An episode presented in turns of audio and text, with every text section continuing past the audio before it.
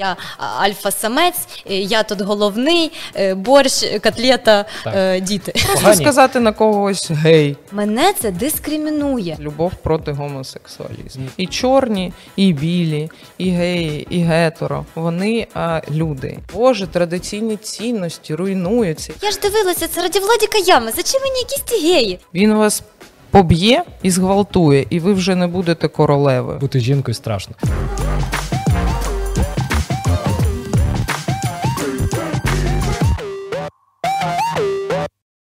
Привіт! Це Біт Подкаст. Це місце, де журналісти запрошують експертів, і ми разом розбираємося у складних темах. Сьогоднішня наша експертка Олена Шевченко, ЛГБТ-активістка, активістка за права жінок.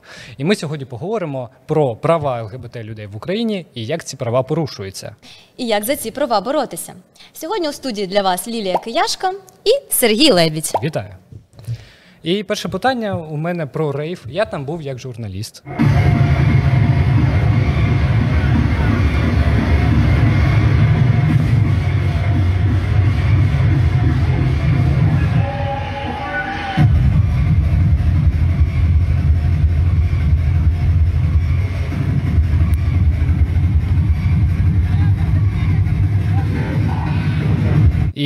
Слухайте, мені все сподобалося. Правда, я прийшов, музика грала, я кайфанув, люди танцювали. Мені взагалі ну дуже хочеться, щоб влітку якусь центральну вулицю перекривали в Києві. Там е, були б гулянки до, е, до ранку.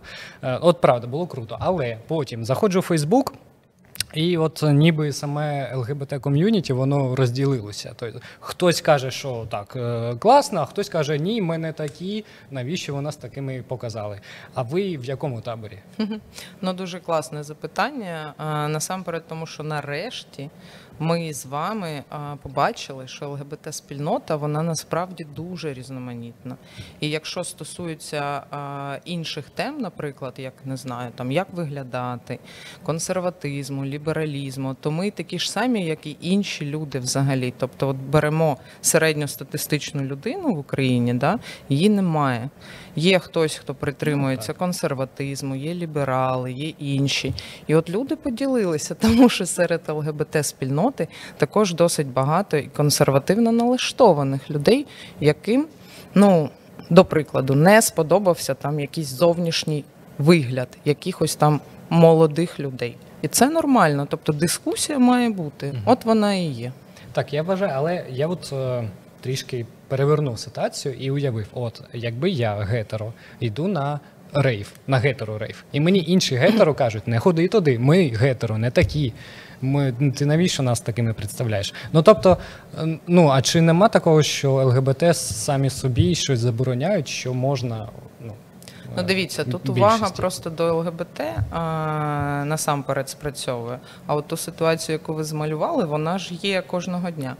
Молоді люди ходять на рейв-паті, на вечірки, а іншим це не подобається. Не подобається якимось батькам, їх одноліткам, тим, хто з ними навчається, працює. Вони кажуть, о, я б взагалі ніколи б туди не ходила. Там що ви там робите? Я не знаю, мені не подобається. Тобто це відбувається кожного дня. Але уваги такої не зосереджено на цих питаннях. А от коли йдеться про ЛГБТ, от ми і побачили вибух там, не знаю, комусь не сподобалось комусь там здається занадто. Да? Боже, якими ви нас всіх показали? Та не всіх показали, просто створили альтернативну подію. От і все. Е, там таке питання було дуже часто, типу. Е, ну і до чого це призвело? Типу, як це нас підвело до нашої цілі? Так? Ну тобто, мені здається, що багато людей, які е, там гетеро дивляться і, типу, е, питають, що ви хочете цим довести? Так. Ну яким чином це допоможе боротися за права, за рівність і за однакове ставлення у суспільстві? Наприклад, якщо там от буде станеться така подія, вона мені не подобається. Я вважаю, що це все бред. Навіщо це взагалі робити? А як ви вважаєте, чим це допомагає насправді? Насправді, чи це е, справді не допомагає? Ну, от бачите, люди вимагають дати їм якусь основну лінію партії або основну мету. До чого це? Але насправді саме в цих коментарях і питаннях ми вже бачимо, наскільки це позитивне явище, наскільки спрацював цей формат. Тому що люди починають бачити інакше, інакші події. І вони мають до цього звикати. Тому що це не лише про ЛГБТ акція була. Туди прийшло багато гетеросексуальних людей, які хочуть, аби місто Київ, Україна як країна, ставала більш вільною, різноманітною, щоб були такі події, бо вони є, вони нормальні. І нічого такого немає в тому, аби прийти на рейв вечірку або на якусь іншу, або на Хеллоуін і переодягтися якось яскраво. Це не лише про ЛГБТ, це взагалі не про ЛГБТ. І як ми бачимо з коментарів самих ЛГБТ, це просто про свободу і можливість якось проводити інакше час, самовиражатись. Ну, напевно, це тоді е, про те, щоб люди розширювали свій світогляд, по-перше, і Так. по-друге, е, напевно, звикали до того, що бувають е, різні вечірки, різні зов- зовнішні вигляди. От мені мій інструктор по водінню каже: ти можеш не зрозуміти, але зрозуміти значить звикнути. Тобто людина може не розуміти, напевно, навіщо там хтось вдягнувся в дуже яскраве боа і вийшов танцювати. Але якщо вона там побачиться раз, два, три, вона звикне для неї це не буде напевно таким шоком. Можливо, для цього це робиться. Ну найголовніше тут так, звичайно, якщо ти бачиш, що це відбувається, да, в тебе це виникає, е, викликає, наприклад, запитання, навіщо це потрібно. Це взагалі ок, тому що ну так, ти можеш не поділяти. Таких же самих поглядів, ти можеш не поділяти бажання також е, прийти на цю вечірку, не приходити, але ти не можеш заборонити іншим це робити, бо це звичайні права, які для всіх мають бути рівні. І саме ви праві, саме в тому, аби звикати до того, що люди мають право на самовираження, бо це ніяк не порушує якихось твоїх прав. Ти можеш, не знаю, бунтувати, говорити, що тобі не підходить, але тебе це не зачіпає насправді. Це лише в твоїй уяві. От з приводу того, що іншу людину там це не зачіпає. Е, Я спілкувалася з людьми, які дуже ярі противники взагалі будь-якого вияву е, там інакшості е, у суспільстві. Е, ну, це досить там розумні, освічені люди. Я не можу сказати, що там є якісь е, прямо упередження, але це ну там є расизм, місце расизму, сексизму і так далі. І вони пояснюють це тим, що мене це зачіпає, мене це дискримінує. От я не хочу на це там дивитися, я не хочу дивитися на марш рівності. Я не розумію, чому я маю дивитися це, це по новинах. Е, Я не розумію, чому я маю йти Києвом е, і спостерігати за цим. Чому я маю об'їжджати центр е, і паркуватися десь де-інде, а тому що там от е, таке Содом і Гомора. І вони вважають, ні, ну це справді вони щиро вважають, що їх це дискримінує. Тому що, наприклад, там я гетеро, в мене є там дружина. Я ж не ходжу і не розказую всім, що ви знаєте, в мене є дружина, я з нею там маю секс. Ну, О, типу, у мене є чому відповідь, це ви але- да, чому це ви маєте розказувати? Я дуже багато сперечалася з такими людьми відверто, тому що е, ну це прямо в моєму близькому оточенні, і я не можу іноді просто довести, чому це їх не дискримінує. Можливо, мені підскажете, чому не дискримінує це їх. Ну, я трішки відповім. От пам'ятаєте ті часи, коли е, скіни били емо, емо. Ладно, емо нікого не били, панки Емо просто плакали. реперів, репери били. На, тобто це все гетеротусовка, яка один одного била, тому що там шмотки якісь інші. Ну просто завжди є е, люди, які такі, ти не такий, Мене як хотіли я. побити за рюкзачок із значками. Якісь Отак. чотири дівчини на мене налетіли і кричали мені, ти що, емо? А це взагалі були рюкз... е, значки з фестивалів, на яких я там от так. була. Завжди є люди, яким не подобається інакшість. Як ви пояснюєте це, що це їх не дискримінує, вас це не стосується, не подобається, не дивіться. Чи Ну от я і хотіла почати з того, звичайно. Я також це дуже часто чую. А, да, якщо вам не подобається на це дивитися, просто не дивіться. Ви можете вимкнути телевізор, перемикнути канал, не спостерігати це в центрі Києва. Але коли ви говорили про те, що спостерігати, об'їжджати, я щось хресну ходу, знаєте, а, згадала. Я саме. думаю, хм, цікаво, от зараз буде парад там на День Незалежності. Тобто люди вони вибірково вихватують щось, вони намагаються зачепитися. Це е, з тієї ж опери, коли кажуть: ну ви знаєте, я взагалі не проти, Але, але, але, і так. далі оцей весь е, набір е, стереотипів. Тут люди, знаєте, оце консервативне, скажімо, коло людей, які дуже часто голос свій, ну, намагаються голосно говорити про це. Взагалі, суспільство, якщо чесно, з точки зору соціології, воно завжди консервативне. І зміни рухають, звичайно, меншість. До 20%. А люди, які консервативно налаштовані, їх також можна зрозуміти. Ну, от я собі уявляю, людина жила завжди в якійсь картинці, зрозумілій. Отут не знаю, там закінчила школу, пішла в університет, одружилася, має дітей. Далі чекаємо онуків, живемо раді дітей заради дітей. І це е, транслюється суспільством як норма. Ну тобто нормальний такий е, підхід. А все інше маркується як погане, якісь збочення і так далі. І коли починається ця вся двіжуха, коли ми починаємо говорити, що у всіх рівні права, жінки і чоловіки рівні, що жінка тепер не має сидіти на кухні постійно. Працювати вдома другу зміну безоплатно, що жінка не має бути в залежності від чоловіка, що геї та лесбійки мають такі ж права, можуть створювати сім'ї. У людей просто зносить дах. Вони не звикли до цього. Їм здається, що чомусь зараз вони е, цей контроль над своїм життям втрачають.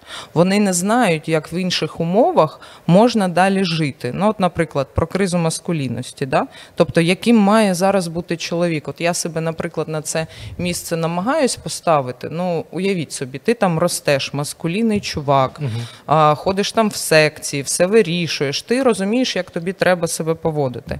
І тут приходять феміністки і кажуть, що насправді все це неправильно, що жінки такі ж самі, як і чоловіки у правах, що не треба оце, знаєте, робити вигляд, що вона тупа блондинка, і так далі, що їй не треба опікати, що не можна залицятися, приставати, сексуальні якісь дії робити. А раніше ж це було дозволено. І що зараз, де я можу знайти своє місце? Мені не запропонували іншу модель. Мені треба про це думати. Це важко. Тому люди намагаються повернутися до цього консервативного порядку. Тому вони говорять про те, Боже, традиційні цінності руйнуються і так далі. Але ніхто не каже, що саме малося на увазі під традиційними цінностями: насильство, дискримінація і так далі. А от дискримінацію, звичайно, вони почули слово і трактують тепер свій бік, але дискримінувати більшість неможливо. Ну я сам собі це пояснюю так. От можна ж, е, коротше, кожен з нас багато чого ненавидить в своєму житті. Але ну от я ненавиджу холодець. Правда, це не жарт, просто терпіти не можу. Але я, ну коли там е, коли сім'я збирається, ставлять холодець на стіл, я не вскакую, не перевертаю його і не кажу ніякого холодцю в моєму домі. Коротше, комусь подобається, нехай я його просто не їм. Тобто можна щось ненавидіти, але ну йти там когось бити, комусь там погрожувати, комусь там е, не знаю, якось заважати. Це вже взагалі інше. Це вже порушення закону. Так. Але мені здається, що тут ви дуже класно сказали про те, що, наприклад, візьмемо чоловіків, їм не запропонували альтернативи. Тобто, оце як дитині казати: не кричи, не кричи і що? І дитина все одно буде кричати. А краще сказати не кричи, говори тихіше. І тоді вона розуміє, що вона має не кричати, а краще трошечки знизити тон. Можливо, тоді чоловікам треба казати, що, будь ласка, не потрібно пускати там мені сальні якісь жарти і е, чіпати мене за сідниці. Краще е, не знаю, запропонуй мені сходити на каву або е, допомогти мені, не знаю, звіт закінчити. Якщо ти хочеш якось до мене там позалицятися, і щоб я це зрозуміла, і мені це було приємно, а не так, що все, я альфа-самець, е, я тут головний, е, борщ, котлета, Так. е, діти. І жінка знає своє місце. Звісно. Звичайно, ви праві, але розумієте, це працювало би, якщо це робити з маличку. Коли Мгм. людина вже сформована, це важко. Тобто, розумієте, йому ж сказали, що він має вирішувати, що він завжди правий. І тут приходять якісь жінки, які починають його типу навчати, як саме потрібно. Це викликає звичайно відразу.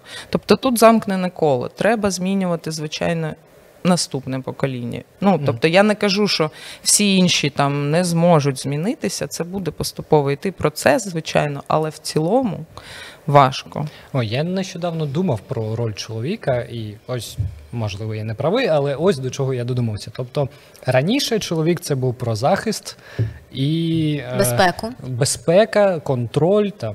А зараз чоловік це про заботу, Турботу. турботу. і, І підтримку. Ну і Турбота домінування підтримка. раніше. От бачите, домінування, воно, типу, наскрізне. Що, типу, там шия жінка, а чоловік от голова Мгм. і так далі. Зараз трохи йде перерозподіл цих сфер, скажімо так. І звичайно, якщо б ми з вами усі мали якісь там важелі а, сказати людям, ну просто давайте сядьте та подумаємо разом, бо всі ж виграють від цього. Тому що ну буде більш справедливий розподіл навантаження, але це важко. Тому що здається, завжди здається, от як ви з ЛГБТ. Проводили з ем, е, гетеросексуальними консервативними людьми да, паралель. І тут також ті люди, які мають більше ресурсів, коли інша група починає відвоювати собі статус-кво, вони це сприймають, ніби в них щось забирають. Мгм. Оці привілеї. Ніби розширення ваших прав, Да. воно звужує Так. і права їхні. Так. Е, стосовно домінування, е, їду я на той самий рейв. Е, гортаю там інстаграмчик цього Ukraine Pride, і там е, бачу ці фотографії. Ну, я не встиг на бійку. Е, Але я бачив ці фотографії, як там стіна нацгвардійців тримає там традиціоналістів. Слухайте, мені так страшно було, от чесно. Я розумів, я журналіст, я напевно не отримую по голові, але я ро- ну, Ну, не факт. Ну, не факт, ну, але я поставив себе на місце активіста, і я думаю, та ніколи в житті я б туди не поїхав. І ну, у мене питання про безпеку. Е, ну, ви ж не відчуваєте себе в безпеці, але все одно якось там. Як ви виступаєте. знаходите сили і сміливість все ж таки продовжувати це робити? Це важке питання, тому що я кожного разу, коли ми організовуємо якусь акцію, не знаю, тримаю себе на думці і відчуваю оце, що ну от знову зараз почнеться. Це звичайно неприємно і залежить від людини. Ну тобто я якось це. Переживаю, да, і йду далі. Я не зупиняюся. Але я знаю багатьох людей, які не змогли продовжувати, які поїхали з України, які змінили там сферу діяльності, живуть закрито. Мгм. Тому що ну це розумієте, кожного дня треба боротися. Кожного дня ти на якійсь війні. І от хотіла щодо журналістів зробити коментар, бо зараз, от у Грузії, буквально кілька тижнів Так, тому, Так. Вони намагалися прайд провести. Там ця оголтіла толпа вийшла, керована церквою, до речі, яка била і просто вбивала все на своєму на своїй ході. І от журналісти постраждали Так, найбільше. так, так, так, так. Це правда, це було таке. Скажіть, будь ласка, але чому, наприклад, от яка ваша мотивація внутрішня для того, щоб все ж таки не покинути тут все, не там виїхати в якісь якусь більш лояльну країну, де ви можете себе там проявити, або ну просто жити спокійно, спокійним нормальним життям, не ховаючись, е, не думаючи, а що сказати, а я там казала тут про е, свою орієнтацію чи ні, чи взагалі мені варто, як мене сприймуть. Що вас змушує залишатися тут?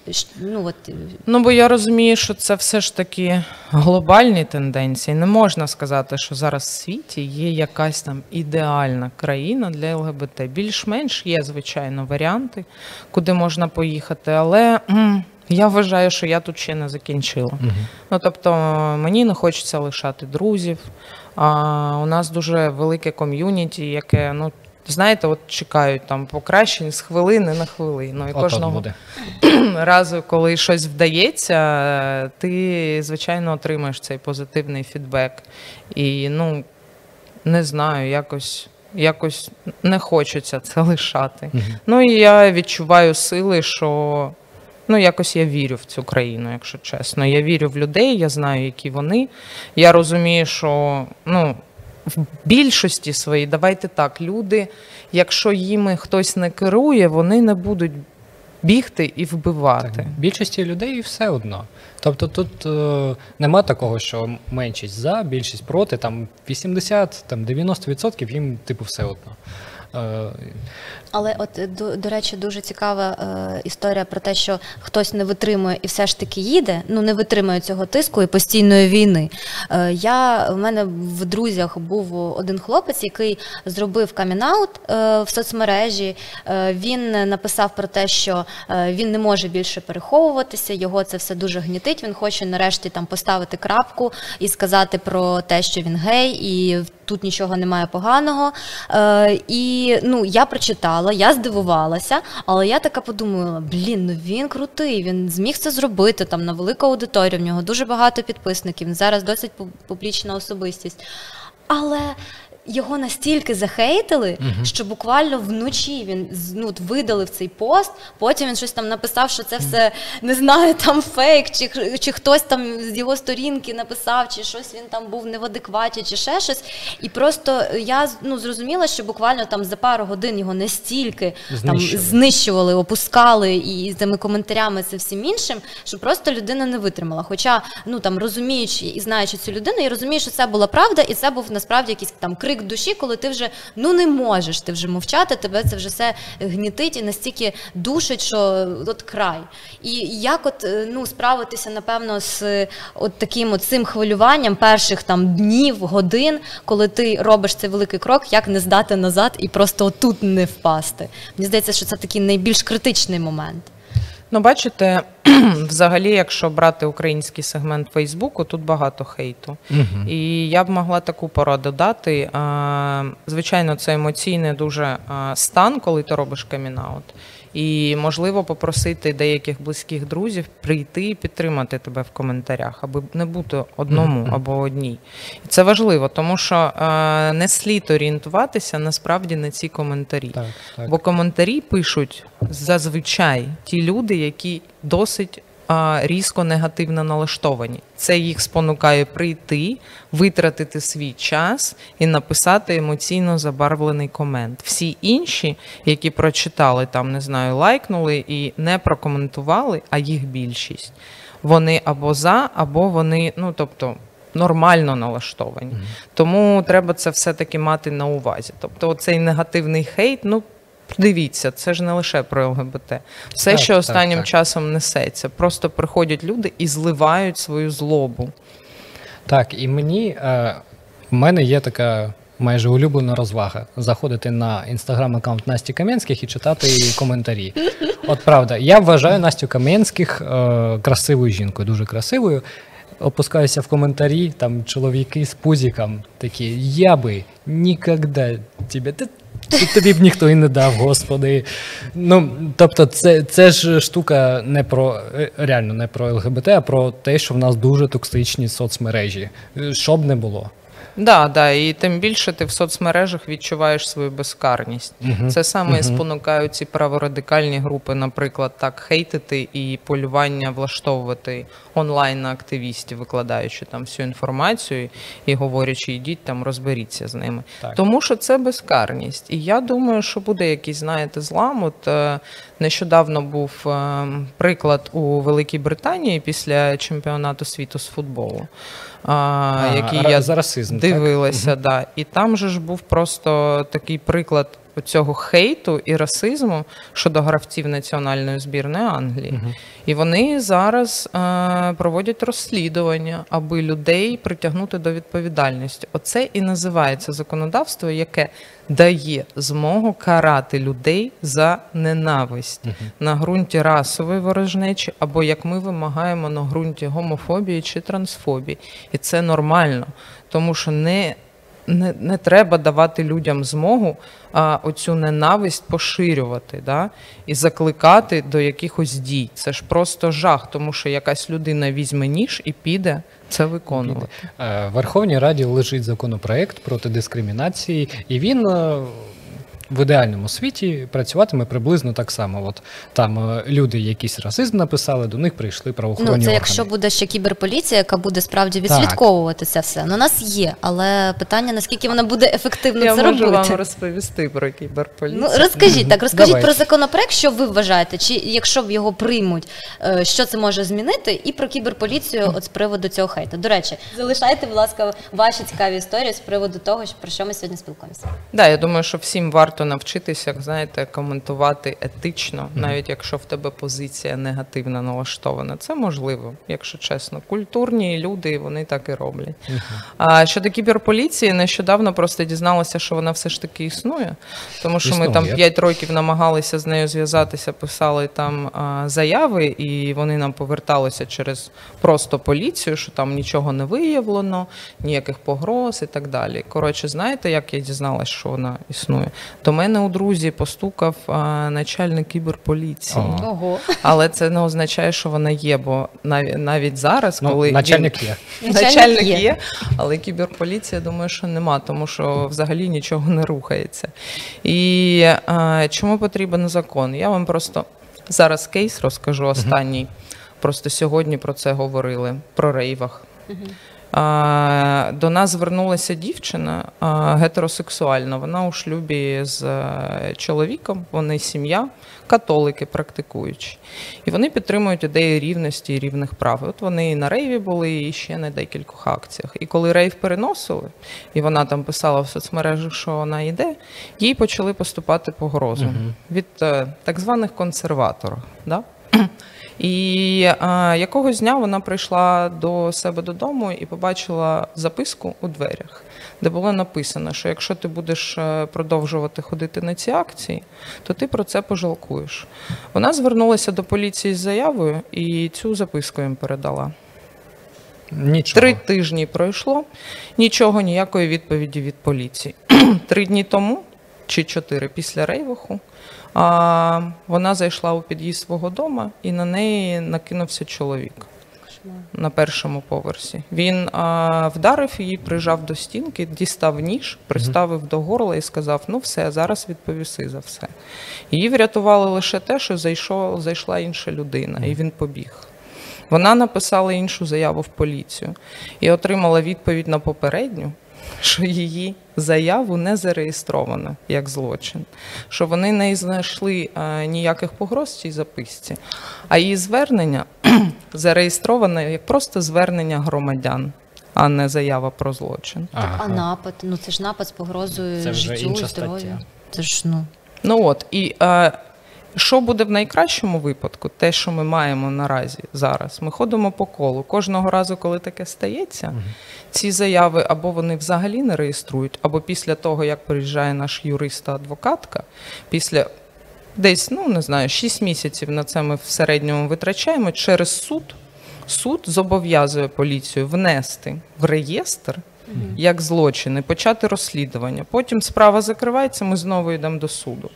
А. І знову закривається по хуліганці, бо немає. Вони 161 статтю взагалі туди не можуть ніяк використовувати, аби притягнути. Саме тому нам потрібен законопроект 5488, тому що там прописано і про погрози, і про ненависть, і дано визначення, що таке злочин на ґрунті ненависті, і є мотиви гомофобії та трансфобії. 161 стаття взагалі не працює навіть у випадку расизму, що там прописано напряму. От що робити цій дівчині? Вона з чоловіком живе в цьому домі, їй вже неодноразово не те, що погрожували, приходили з ножем, а поліція сказала, що немає складу злочину. Ну, Це жах. Ну тим паче, що вона ж не може просто переїхати, не Ну, так, там так, так. покинути все, тому що е, ця людина там в будь-якому разі можливо прийде ще раз і це не не раз. одна людина, Звісно. Да. і вони знають, що вони безкарні, Група тому людей. що це продовжується вже не знаю 4-5 років. Нікого не посадили. Так, ну і періодично я там читаю, що такі-то активісти напали там на дівчат на Подолі. От нещодавно побили танцюриста там е, шоу-балету. Там, коротше, періодично когось б'ють. І ну, глухий кут, так? Ніх- Когось б'ють, а когось вбили, і їх також не посадили. Ну тобто, це питання до поліції. Взагалі, нам з вами, усім, я думаю, громадянам України, просто треба замислитись, хоч на секунду.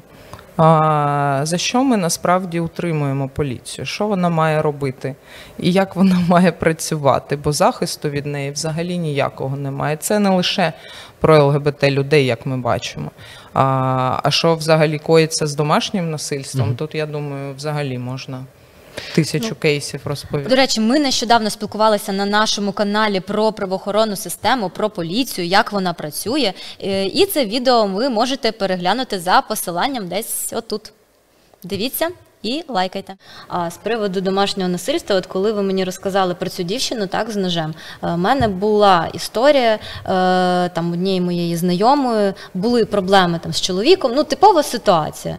Там е, б'є, е, погрожує, Ну, хоче не те, щоб піти. типова ситуація, але ну, таке існує. Ну, так існу, таке існує, таке дуже часто буває, тому що ну, жінка, коли стає в стані жертви, е, от каже, так, чого вона не пішла? Вона сама винна, ну не винна вона, тому що вже психологія жертви така, що вона не може просто стати, розвернутися і піти. М- так не працює. Мені, подобається там є такий типу комікс.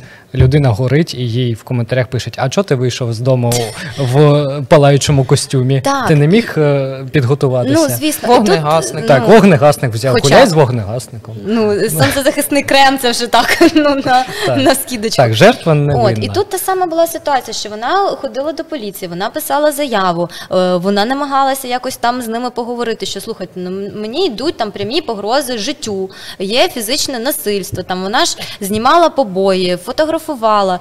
От, але ну поліція так, звісно, сказала, ми будемо дивитися, будемо там е, воспитательна бесіда і все. Ну тобто, ну нічого не сталося. Ну її там не вбили, машиною не переїхали, там дитину Да. не вкрали, слава тобі, Господи. Ну тобто, це А всюди. багатьох насправді повбивали, тому що ми, е, ну, ми є організацією, яка ініціює марш жінок кожного року тепер. І ми вер- ведемо соцмережі. І ви знаєте, всі ті історії, які зараз нам надходять, це просто жах. Це Так, в нас же кожна, не знаю, кожна третя, мабуть, жінка в Україні стикалася так чи інакше. А зараз е, важлива для нас історія. Це ми подивилися на статистику та історії тих жінок, які а, довічниці в Україні. Переважна більшість яких сидить за так званий самозахист, коли е, деякі жінки, які ми нарахували 29, 26, там 32 заяви у поліцію про побої, пере, перелам носа і так далі. І коли при самозахисті вона все ж таки вбила чоловіка. А поліція це трактує як умисне, Умисне вбивство, вбивство, тому що, типу, вона це а, планувала заздалегідь. Ну там трошечки я можу вас поправити, якщо можна. Е, наскільки мені пояснювали, типу, умисне вбивство е, не обов'язково, що ти його плануєш. Умисне вбивство це якщо ти оцей мо- конкретний момент, усвідомлюючи, е, що ти робиш. Ну це там не стан ефекту. Ну а ти усвідомлюєш те, що ти завдаєш удар, наприклад, в ту частину людини, від якої від цього удару вона може померти. Тобто, якщо е, умовно самооборона, ти там б'єш в ногу. Ножем, ну ми не О, це- розказуємо в руку. Це можливо е, розцінювати як самооборона. А якщо ти, не дай божечки, попадеш десь от сюди, Якщо ти не, Не дай, Бо... пощастило. не Не дай Боже вб'єш того, хто намагається вбити тебе, то, то ти якби вбивця. Це Ну, загалом питання до нашого законодавства, Ну, яке потребує звичайно реформування, тому що це просто неможливо далі витримувати. А, бо ну, тобто, ми зараз розбиралися з декількома історіями. Там була гучна справа. Здається, в Дніпрі жінку да, відпустили все ж таки під домашній арест, арешт за те, що вона вбила все ж таки чоловіка, який просто ну не знаю, знущався над нею десь біля 6-7 років. І є куча заяв до поліції, а поліція нічого не робить. Лише останнім роком ми почали роздувати цю тему, вимагаючи ратифікації Стамбульської конвенції. І є наразі у нас за- закон. Не ратифікована Стамбульська конвенція, але вони прийняли закон да, про домашнє насильство. Якщо чесно, круто завжди дивитися на папері, да, і там є зауваження до нього, але ми знаємо, як на практиці це не працює. От так е, той самий закон проти е, дискримінації. Тобто, в нас же е, не те, щоб когось дискримінували по закону. Взагалі, це йде по безпреділу завжди. І якщо ми е, ну, якщо інші закони не дуже то і працюють, то плюс ще один, і він плюс ще один непрацюючий закон. Механізми, розумієте, воно все працювало насправді, але м, система законодавства, вона знаєте, як павутиння. Угу. Чому, наприклад, потрібна Стамбульська конвенція? Тому що це основоположний документ, концептуальний, який а, вимагає від держави внести зміни не лише один закон прийняти, а внести зміни в усі. Тобто, uh-huh. да, продивитися, зробити антидискримінаційну а, експертизу на відповідність норми і так далі, аби прибрати усе і виправити усе. Тому і не працює один окремо взятий закон, так, бо його треба а, согласувати угу. з іншими. Угу. І нема механізмів. Тим самим у нас же є закон про протидію дискримінації 2014 року. Його прийняли. Там цікава історія, знаєте з чим? Тому що прийняли ж е, дискримінацію, там визначили, є пряма, не пряма. Вона заборонена в Україні, можна звертатися до суду, але там е, є закритий список ознак. І туди. Е, тобто закрити як? Там 29 і написано та інші. І сексуальна а. орієнтація та гендерна ідентичність туди не входять. Угу. І в мене було спілкування якось з суддею, який мені сказав, а де прописано про сексуальну ні, орієнтацію? Ні, Я кажу, так і і інші. Угу. А це для мене нічого не означає. Угу. Ну, це на розсуд судді. Тобто, вдається. Так, е, тема маршу наступного це безпека, правильно. Mm-hmm. І от ми вже зачепили безпеку, ну точніше, мабуть, вже не безпеку. Ми відсутність зачепили безпеки. відсутність безпеки. Так е, по-перше, ну наскільки я розумію, наскільки я бачу, на марші ходять все більше і більше людей. Тобто, як це починалося, і зараз там реально багато людей, плюс марш жінок, плюс там різні інші акції. Е, що ви плануєте, от щоб в рамках цього маршу, щоб підвищити безпеку? Цікаве питання щодо безпеки взагалі. А от я нещодавно говорила з, про це з активістками в рамках е, співпраці регіональної про підготовку наступного маршу жінок, і е, досить багато питань насправді у людей, які хочуть його в своїх містах зробити. І перше питання: як ми можемо забезпечити безпеку учасниць маршу. та учасників? Угу. Я кажу людям, що це не ваша зона відповідальності. Ну, уявіть собі, ви маленька організація, або просто активістка, або три активістки в своєму місті, які хочуть реалізувати своє законне право на мирне зібрання, угу. на протест. І ви маєте забезпечити а, охорону від тих, хто прийде нападати. Ні, це не ваш обов'язок. Ваш обов'язок подати повідомлення до місцевих органів самоврядування, проінформувати поліцію про те, коли, скільки там приблизна кількість учасниць учасників. А далі поліція має забезпечити охорону порядку. Поліція навчена це робити. Якщо є контрзібрання, вони знають, як вони мають діяти. Вони не мають підпустити їх так близько, аби вони могли вас закидати чимось. Вони мають є поліція діалогу, яка має Існує. превентивні мери. Міри приймати до говорити з тими типу опонентами, тому що опоненти, вони ж знаєте, вони самі нічого не роблять. Вони виходять тільки тоді, коли ти виходиш, аби протидіяти. Так. Тому, будь ласка, звертаємося до поліції, і не треба перекладати цю відповідальність на активісток, які самі страждають від небезпеки кожного дня. Ну, до речі, в цьому плані поліція працює добре. Тобто ці кордони вони реально е, ну там хтось може прорватися. Так е, був той е, інцидент, коли виходили за е, під офіс президента за прийняття закону проти дискримінації. Там все ж таки прорвалися люди. Ну там не не суттєво, якщо чесно. Ми так. ж організовували акцію. Ми знали, що буде традиція і порядок. Ми сповістили поліцію. До речі, просто про внутрішню кухню, як це відбувається. Ти приходиш до поліції, з ними говорити, приносиш там всі скріни з груп, які моніториш, і вони такі о, як цікаво. Тобто вони це не роблять. Ага. Е, ну, до речі, ми з вами до подкасту е, спілкувалися. От той самий рейв. Там традиція порядок поставила свою колоночку там за кордоном в свою музику, і я говорив, що блін, от якби от отаке було протистояння. Тобто одні роблять рейв, а традиція порядок такий, ми зробимо краще рейв. Ви робите марш, а традиція порядок такий, ми зробимо краще марш. Щоб була конкуренція ідей, конкуренція культури, а не конкуренція, хто кому наб'є пику. От е, мені здається, що отак, от то було б дуже круто. Ну, це ви про культуру кажете, бачите, але ж е, ніхто з них не збирається якось в культурному просторі щось розвивати. Вони хочуть руйнувати і залякувати. І це вже інше питання до того, чому вони це хочуть робити, хто там стоїть за ними і так далі. Але загалом я вам скажу, що досить схожа ситуація. Ці консервативні ультрарадикальні формування це не лише українська історія. Ну так, звичайно. А в інших країнах можемо подивитися те саме антигендерні так звані рухи. Але питання в тому, що в інших країнах з цим е, щось робить поліція.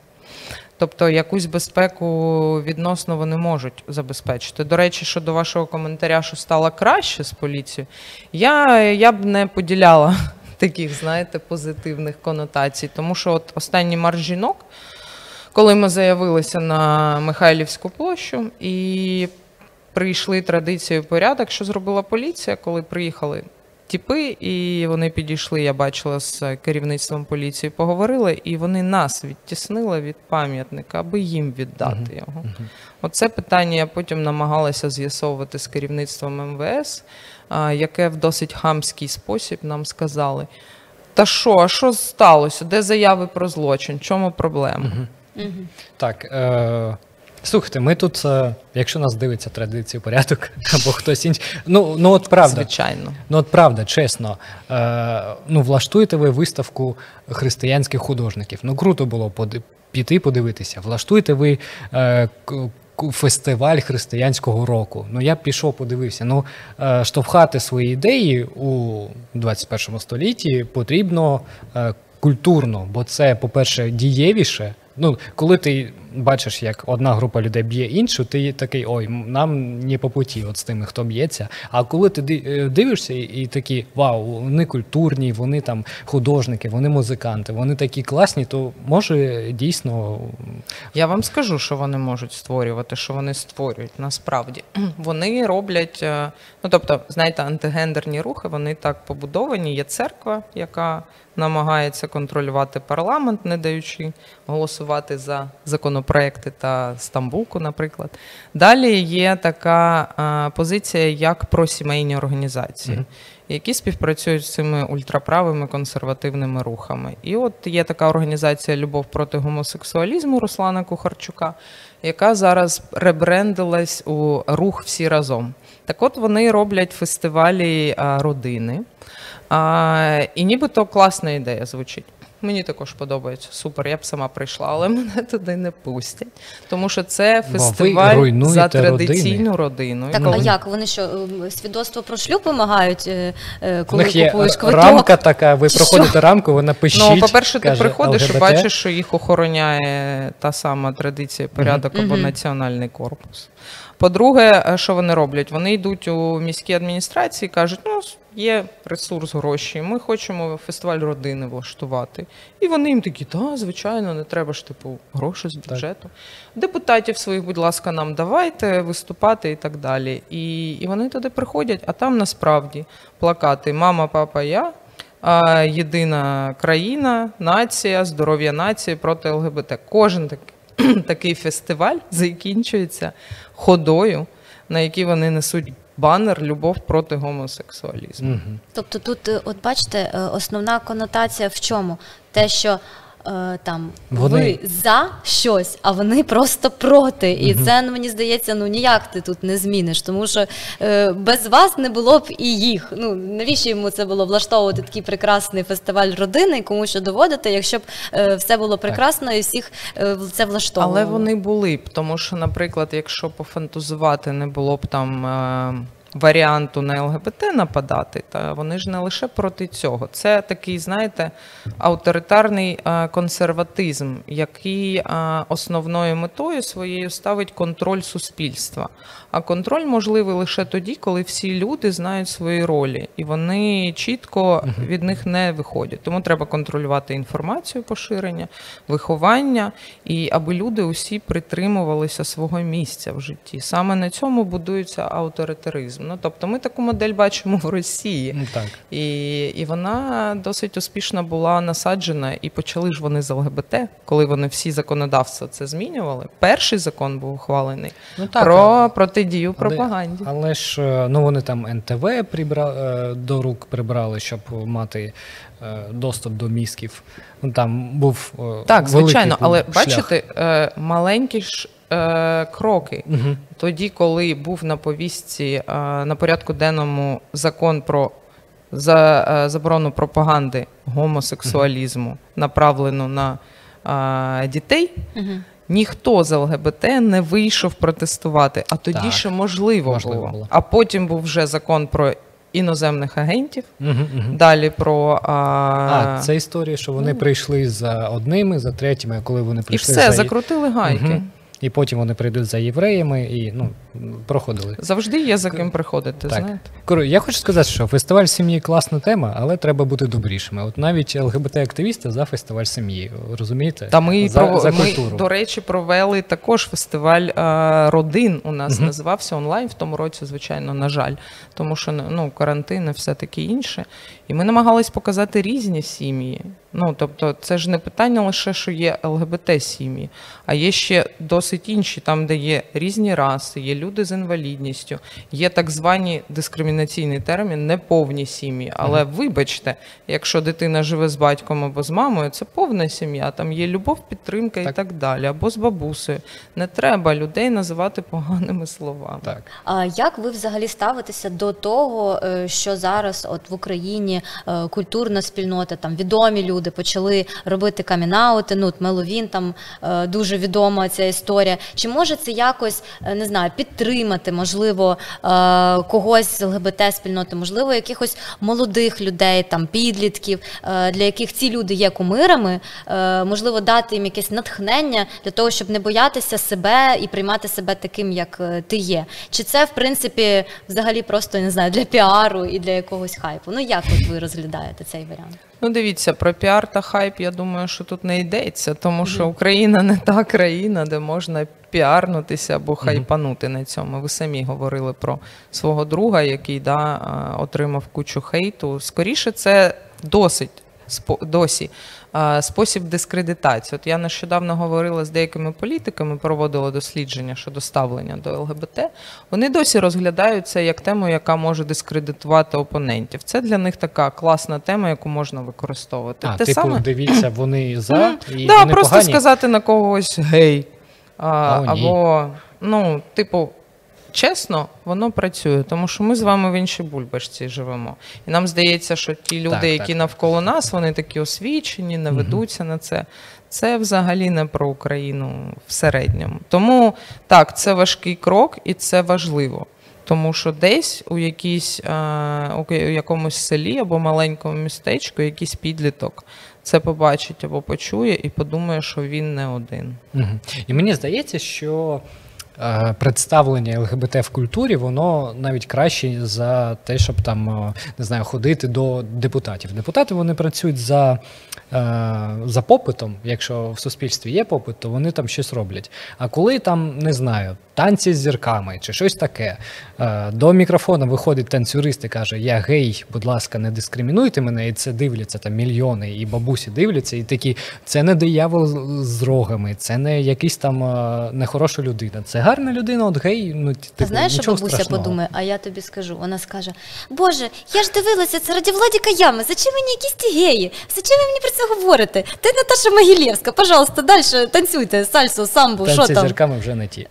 Ну серйозно, мені здається, що ну для когось це справді, от для молодих людей, які там ну з якоюсь трошечки розширеною свідомістю, для них це типа окей, і вони скажуть, ну крутий чувак там підтримує. А для таких бабулічок, е, дідулічок, які з більш консервативним поглядом. Вони подумають, я прийшов сюди дивитися танці. Я не хочу слухати е, про ніяку е, не знаю там соціальну соціальне навантаження. Навіщо воно мені? Ну можливо, навіть, я не права. Навіть на соціальне навантаження. Я б тут, знаєте, я так дивлюсь на це. Ну, те, що я чую завжди, це те, що. Ой, та ладно, там не знаю, ваші ЛГБТ завжди були в сфері там арту та культури. культури. Ну, це правда так. І так складається такий стереотип, що нібито геї, там не знаю, не так лесбійки, але геї, вони всі там. Культура, мистецтво, там якісь да, талановиті, але е, це ж насправді не так. Насправді та геї на заводах, вони і потяги керують потягами, там не знаю, в авіації, і взагалі усюди, і лесбійки, тим паче, і трансгендерні люди. І треба більше про це говорити. І тому що, ну тобто. Люди розумієте, культура це класно, це супер, когось підтримати, підлітків, вони подивилися і так далі. Але є велика кількість людей, яким зараз там 30-50, у них сім'ї, які не визнані в Україні, і вони просто хочуть, аби на законодавчому рівні нарешті їх визнали людьми. Просто людьми, щоб вони не переживали за своє життя, за життя своїх дітей і так далі. І от що я маю їм відповісти? Давайте культуру подивимось. Ну, мені здається, от е, вмикаєш якесь медіаполе.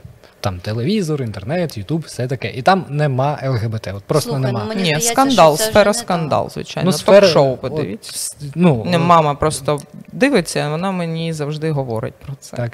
Ну, тобто, от бачите, тільки е, в такому чорному, Да, жахливому вигляді. І людина дивиться, і в неї така картинка світу, що всі гетеросексуальні такі, нам тут добре. А геї це десь далеко, десь в Америці, десь там. Імпортовані. да, Імпортовані. за І вони якісь дивні, незрозумілі люди.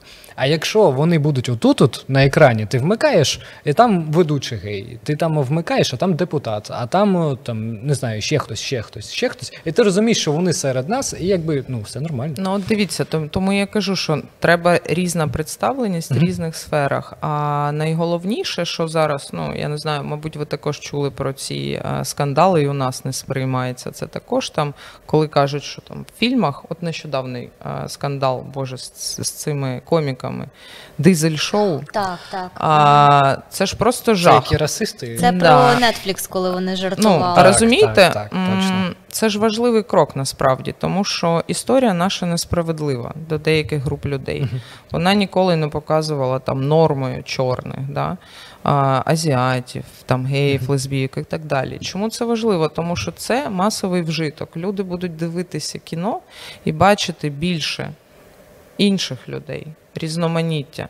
Це ні на що не впливає насправді, нічого не руйнує. Це лише відновлює справедливість. І це, знаєте, такий поступовий крок до того, аби воно, ну не знаю, стало звичні. Звичне, просто звичне, тому що так, і чорні, і білі, і геї, і гетеро, вони а, люди. І оце єдине, що ми хочемо сказати. І от кепкувати з цього і показувати всій Україні, які ви типу дотепні, тому що ви знущаєтеся з е, людини іншого кольору шкіри і всіляко підкреслюєте, що це не людина. Оце мені здається просто нижче плинтусу. Я сподіваюся, що українці все ж таки це розуміють. Тобто ви вважаєте, що от е, квоти, наприклад, на Оскар, е, які там були з цього року введені, про те, що там мають бути певна кількість жінок, режисерів і взагалі персоналу фільму, там певна тематика фільмів, що це типу так і має бути. Тому що дуже багато, наприклад, людей, які підтримують е, ну з моїх знайомих ЛГБТ спільноту, вважають, що е, так, це звісно класно, але е, тут ще є момент того, що е, ну це ж якби режисер придумує фільм там або сценарист. Ну чому його мають обмежувати, і чому його має фільм бути гіршим ніж там якийсь інший фільм, е, якщо там немає е, набору певних персонажів?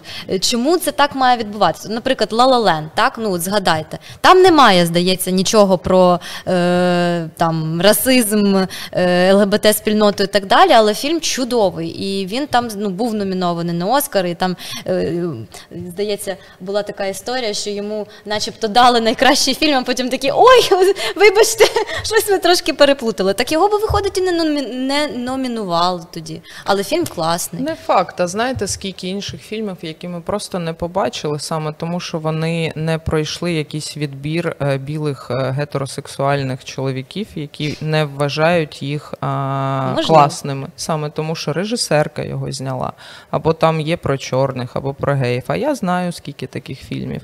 Це вирівнювання, розумієте? Про квоти у нас у всіх, коли ми чуємо про це, перша реакція це типу, Боже, ну що ж воно, навіщо це треба? Обмежують треба ж для всіх якось. рівні угу. можливості. Але деколи для того, аби вирівняти ситуацію, комусь треба дати хоч маленьку, знаєте, розчинити цю двері, відчинити і дати людям просто можливість пройти. Тому що куча випадків, ну не знаю, подивіться, ці ролики є. Коли, наприклад, в суто чоловічих сферах да, робили експерименти, там відбирали людей, які грають на різних інструментах ага. до класних оркестрів. Да, я чув Люди не голосують об'єктивно. Come on, ми не живемо в справедливому суспільстві. Це у вас такий конструкт в голові. Вам здається, що це так. А насправді у нас купа стереотипів та упереджень.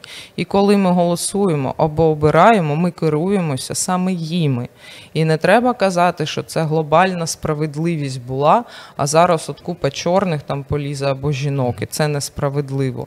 Ні, раніше їх там не було не тому, що вони тупі і недолугі, а просто тому, що ви їх туди не пускали. Так, е, оркестр, це цікаво. Розкажіть, був був такий так. експеримент в якомусь там місті. Побачили, що в оркестрі грають білі чоловіки, і вони такі. хм, два шляхи: або білі чоловіки, реально класні музиканти, або тут є дискримінація. І вони зробили відбір в оркестр сліпий. Е, журі не бачило, хто грає, але ну вони чули, як грають. І виявилося, що і чорні чоловіки, і чорні жінки, і білі жінки, і азіатські жінки, і всі інші грають приблизно однаково. Просто ну. Коли ти не а бачиш. ще круто було, що коли далі інтерв'ювали цих цих людей, які відбір робили, і вони щиро дивувалися насправді. Так, щиро. Типу, Ні, ніхто ж про себе не думає, що да, я невже і говорили, навіть потім помічали за собою, говорили, а я навіть прислухався до того, чи на підборах хтось іде Ах. за цією ширмою. Розумієте, наскільки людям важливо, хто перед ними? Угу.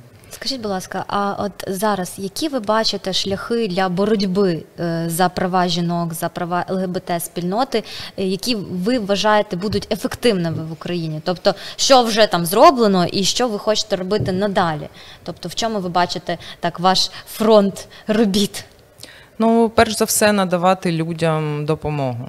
А це те, що ми намагаємося робити. І, наприклад, зараз маршем жінок надавати людям інформацію, нашу експертну допомогу, приїжджати в регіони, допомагати їм в організації акцій або якихось збір петицій, там листи. От зараз, наприклад, знову ситуація з Укрзалізницею, де на жінок нападають і вони нічого не роблять. Тобто з того резонансного випадку нічого не змінилося. А саме цікаве, що я також стала свідком такої події буквально три тижні тому, коли ми з колежанками їхали потягом, і вони втрьох от попали на такого чоловіка, який бикував на них. Угу. Взагалі нічого не працює. Те, що вони розказують в соцмережах, що є якийсь алгоритм, це все брехня. Це все брехня. І тому треба просто підіймати насамперед жінок і давати їм впевненість в тому, що вони реально можуть. Щось змінити в цій країні, а не а, сидіти у страху, як їх там привчили з дитинства. Ну так, тому що з приводу залізниці взагалі е, тяжке питання. Я їздила е, щомісяця е, з Києва до себе додому в своє місто, і зазвичай мене потяг був нічний. Ну так траплялося. І зазвичай плацкарт, тому що на плацкарт 50% знижки за студентським квитом. Звісно. І мені реально завжди було якось ніяково, тому що постійно були якісь компанії, чоловіків, які до мене там то чіплялися, то якусь шоколадку, то як тебе звати, то ще щось. Я не хочу таку увагу. Я хочу хочу просто лягти, поспати. Ну, звісно, спати неможливо в цей час, тому що ти просто переживаєш за там за якесь своє фізичну, свою фізичну безпеку, тому що ну там компанія якихось молодиків е, випиває і їм дуже весело. А тобі якби до своєї станції потрібно е, доїхати цілою неушкодженою. І так само, коли, наприклад, е, я там іноді навіть відчуваю, і мої подруги, коли ти вийшла, наприклад, в короткій спідниці або на підборах, або там з якимось вирізом. Ну от захотіла я так одягнутися, я маю маю на це право. Е, І знову купа якихось там коментарів е, чоловіків, е, якісь погляди.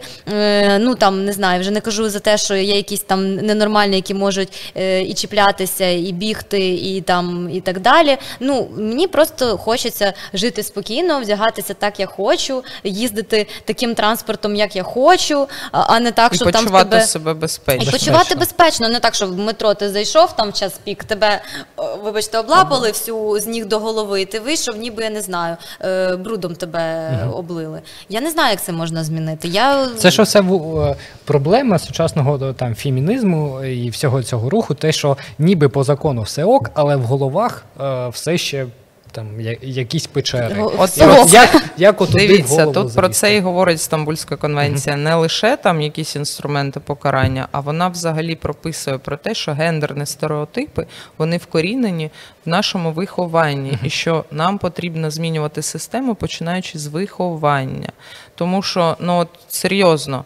А навіть якщо ми про дівчат, про жінок будемо говорити, от дівчата, серйозно, я до вас звертаюся. Коли ви думаєте, що цей типу образ захисника, який там вас подьоргав за косички, або почав залицятися, мацати за якісь частини тіла, що це ма, а, має вам якось не знаю, робити вам ласку, або якось вас не знаю, робити сексуальною і приємною, що він вас типу на руках носить, то через дві години, коли ви йому скажете ні, він вас.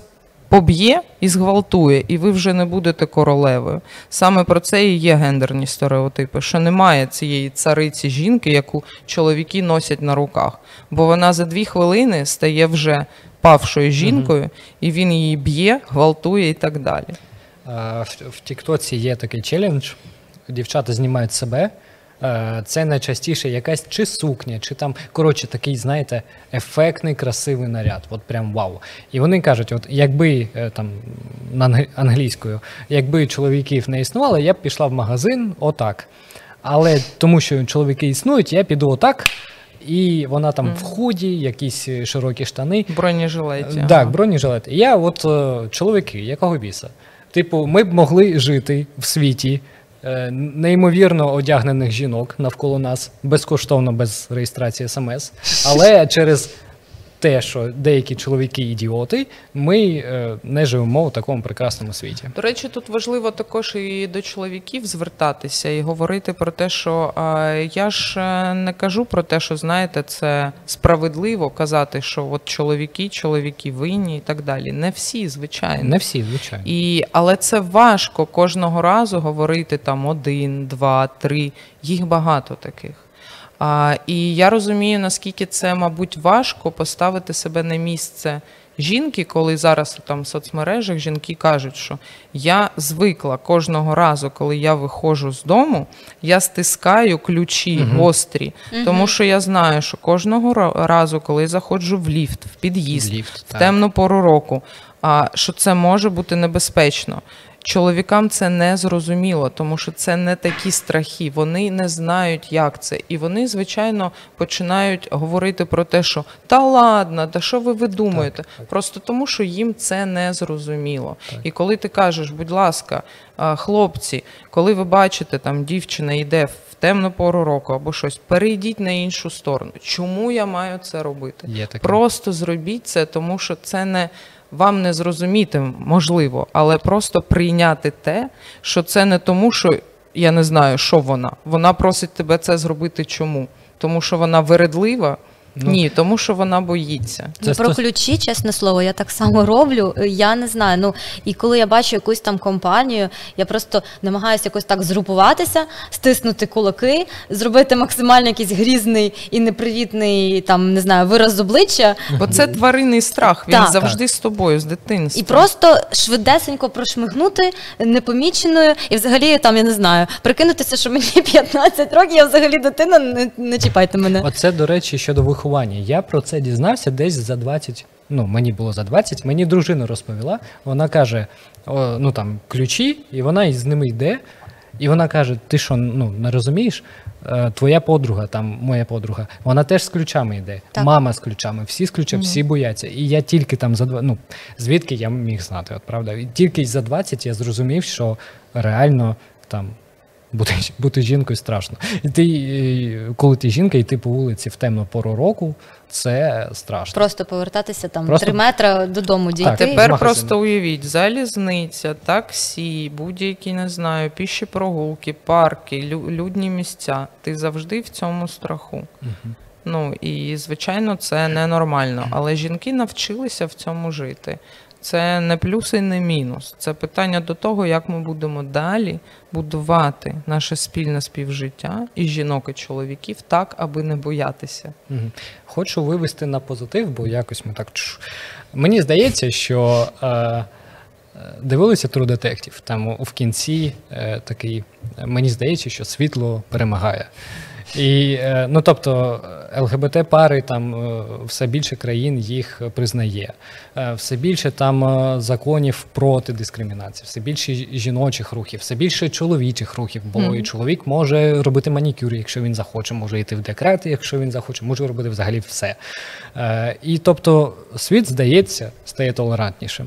І Україна, ну, напевно, не напевно, а колись точно там 20-50, не знаю скільки років. А можливо, точно буде. От А можливо, уявляєш, завтра. через 5 років все буде клас. Можливо, після маршу рівності і маршу жінок. Можливо, але кожного року я сподіваюся, що ми стаємо ближчими до а, звичайно такого світу, який буде корисним нам усім, і який буде відкривати двері перед усіма.